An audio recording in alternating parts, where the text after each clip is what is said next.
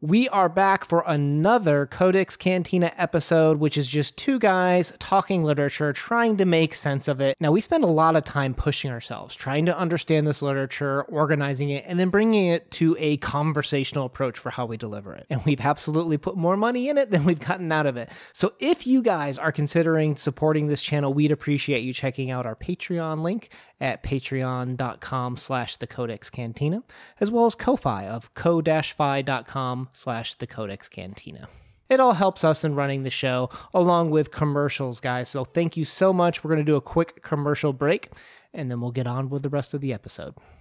While the collection was published in 2016 and 2021, it finally came out here in America. We're talking Xin Chao Xin Chao from Shoko's Smile today by Choi Eun Young thank you for Katja, our patron, of picking this one because we love branching out and reading different cultures and learning about different ways of life. And this was a, a very unique read that I felt fit well in with the historical times of the 1990s of how I think a lot of people around the world felt being immigrants and emigrants in new places. You know, it's an interesting story because you said something to me in the pre chat. You said foreigners in foreign lands because when you think of the word foreigner, like you have like a, a centric view of them coming to to my place. Like for us, it's America, right?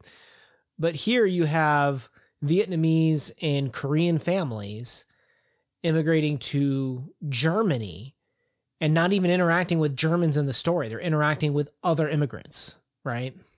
Yeah, exactly. I guess because I, am we always look at everything as U.S. centric because you know we're self centered and many cultures are that way. Uh, I think we're maybe the worst of it, but uh, I, I, when I thought of that, it, it's just a very unique story that you have two different cultures meeting in almost like a neutral location of of Germany, and I that just popped into my head of wow, these are like foreigners in a foreign land, but that's kind of duh because that's what is a foreigner. Uh, but that it isn't a Korean family going to Vietnam and and vi- visiting a Vietnamese family or vice versa. So that's what I thought was kind of unique to this story, and I think there is a certain twist to that that that lends itself to why this is such a unique story. Can I guess what it is? Is it because I noticed that this is taking in like 90s post fall Berlin Wall Iron Curtain, right? So th- this would be after we've taken the East West Germany away and now we're supposed to be unified, right? So so there was a divide, right, because of the whole Red Scare and all that stuff, but but now we're supposed to be unified and I think it's kind of pitting the families against that. Is that where you're going with that one? That's definitely one way that I looked at it that you have during this post Cold War era two families that were definitely affected by the proxy wars that happen inside of that time frame of uh, 1945 to 1990 vietnam having the vietnam conflict and then the korean war. Both these people are you know devastated by these you know events and that one family in particular is more affected and the korean family doesn't know this and that, there's kind of a history lesson that's learned here by the the narr- the unnamed narrator. She doesn't realize the history of her own culture, and that's something too. Is a lot of times, you know, as a young adult, we don't know things. You're supposed to learn things, and I was a little bit mad that they were so harsh on the unnamed narrator. Of, You know, she's just a child. You're not expected to know everything when you're young, and yes, there is a, bit of nationalism here that she's proud to be Korean and she's proud of her heritage as well. She should be, and she misspeaks in the story, and that kind of gets her trouble and it's the uh, downfall of the, the, the story as as it proceeds through to the the you know not so happy ending, but you know a, a moderate conclusion, I guess. You know, in a, in a ten thousand foot view, right? The plot is basically, like we said, these two foreign families coming into Germany to meet. They start interacting with each other, having a good time. And it's it's basically boils down to the kids are friends. They call themselves Snoopy and Woodstock or whatever, and it leads to this point, this miscommunication. Yeah. So a little bit prior in the story, um, unnamed narrator and Twee, the Vietnamese little boy, are in school, and there's some history lessons that are going on, and the the unnamed narrator feels like Twee's kind of being picked on, and he's pretty shy in class, and he he doesn't really kind of speak up for himself, and then this proceeds to kind of continue later at dinner um, when they're they're having dinner the the two families and they start talking about you know the Vietnam conflict and the, the unnamed narrator is like, well, hey, you know, our, our, we've never done anything like that. You know, that that's terrible. That's awful. And then Mr. Ho, the Vietnamese father, he's like, what are you talking about? Koreans were some of the people that were in Vietnam killing our people. And then the big reveal is, is that Mrs. Nguyen's family, the Vietnamese mom, her entire family was basically killed by uh, Korean soldiers. And the the the daughter, the unnamed narrator, is devastated by this, but also is harshly called out. You know, she she doesn't know this information, and, and she was just trying to be supportive of of her heritage, and you know, it causes a fight, and then her father storms out. You know, kind of pouts a little bit. I I was really disappointed on how he handles this situation, and um, then it just kind of falls apart, and the relationship is never really repaired from that point on. Yeah, I know when the little boy spoke up, it kind of escalated things with the parents. It reminded me a little bit of that whole um, little little children wiser than men by Tolstoy, where you see how the the emotions can escalate. And I couldn't help but wonder, you know, one of the themes of the story to me was loneliness. How everyone in these families was lonely in their own way, I felt like. You know, the, the kids you talked about being ostracized, being teased at school. You had the mom and the uh, husband of the narrator. They didn't even love each other at least in the narrator's eyes they didn't. And you felt that you know they were kind of like a little estranged i guess as a family. And as a result the moms found comfort in each other that everyone had a little bit of loneliness in a sense. And here you have uh, miss nguyen kind of burying these emotions this whole time. Uh, you know she can't hold them well she shouldn't hold them accountable but at the same time we're human beings right? When we see something tragic happen and there's something that reminds us of that tragedy it stirs up emotions. So everyone in this in this story kind of had this loneliness divide happening in their life. I do like the fact that the story does have the moms keep the cool calm and collective. Uh, they they don't act out irrationally, and the the moms just you know like hey th- this is what happens. We know it wasn't your fault. You didn't do these things. Uh, but both the dads are kind of jerks in the story and the moms do eventually kind of repair the relationship. It never goes back to the way it was but the moms eventually do kind of reconcile a little bit.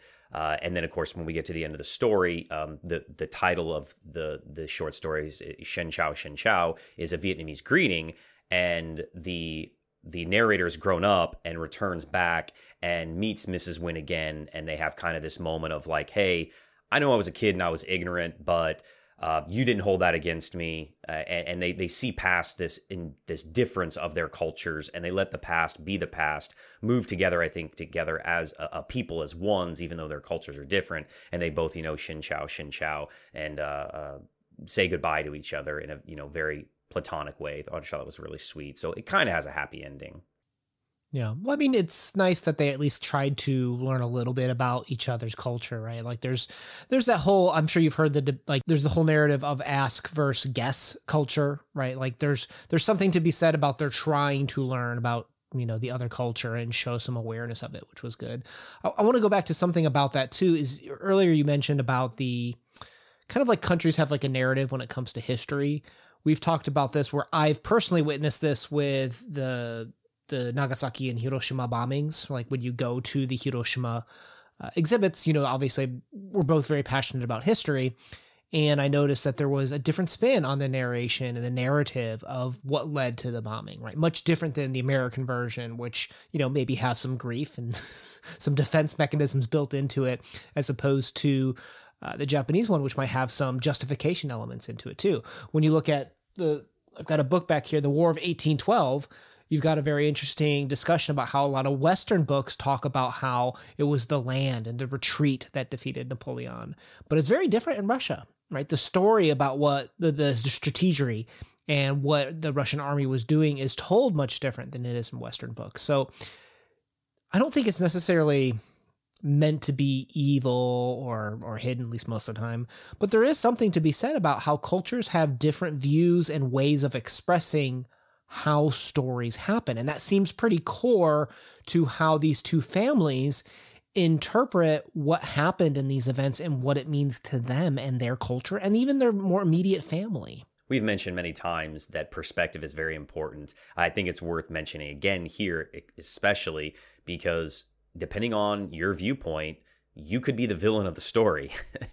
and here, you know, the poor little girl is realizing that, you know, she's very proud of, of her heritage, but she's the villain in the Vietnamese story and that you know her her countrymen killed people you know innocent little boys and girls uh, during this conflict and that that's something hard for a child to realize I, I love the idea of this story too again to kind of bring it back to the beginning of what we talked about is this idea of proxy wars we're right after the end of the cold war and the US and the USSR were always fighting proxy wars. They couldn't fight each other because, you know, we they, they would blow everything up and no more life. That would be bad. And so they used proxies to fight one another, which was in Korea and in Vietnam to try to stop the spread of communism. And then you have these Vietnamese and Korean families in Germany, which has basically just ended and become a free nation again because uh, it's gone back to put back together and the Cold War's over and the USSR isn't there anymore. And I thought that was very meta of that they're using these kind of proxies to learn about each other's cultures. I thought that was kind of cool. Very, very unique. Loved it. Very good story, and I think emotional. I think Choi Eun Young did a really good job at how she spun that narrative to come around to that Xin Chao Xin Chao and uh, even find closure at the end. It reminded me a little bit of remember when we did the paper menagerie, how that by the end you're just like sobbing and crying, and even if it's just a single tear, that might be sobbing and crying for you for the the tough individuals.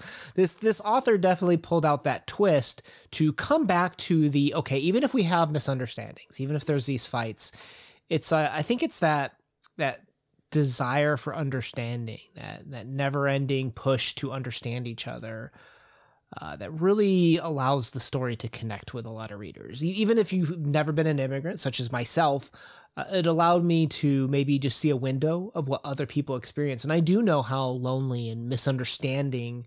Uh, misunderstandings can happen in that life a lot. So, definitely a story that I'd recommend.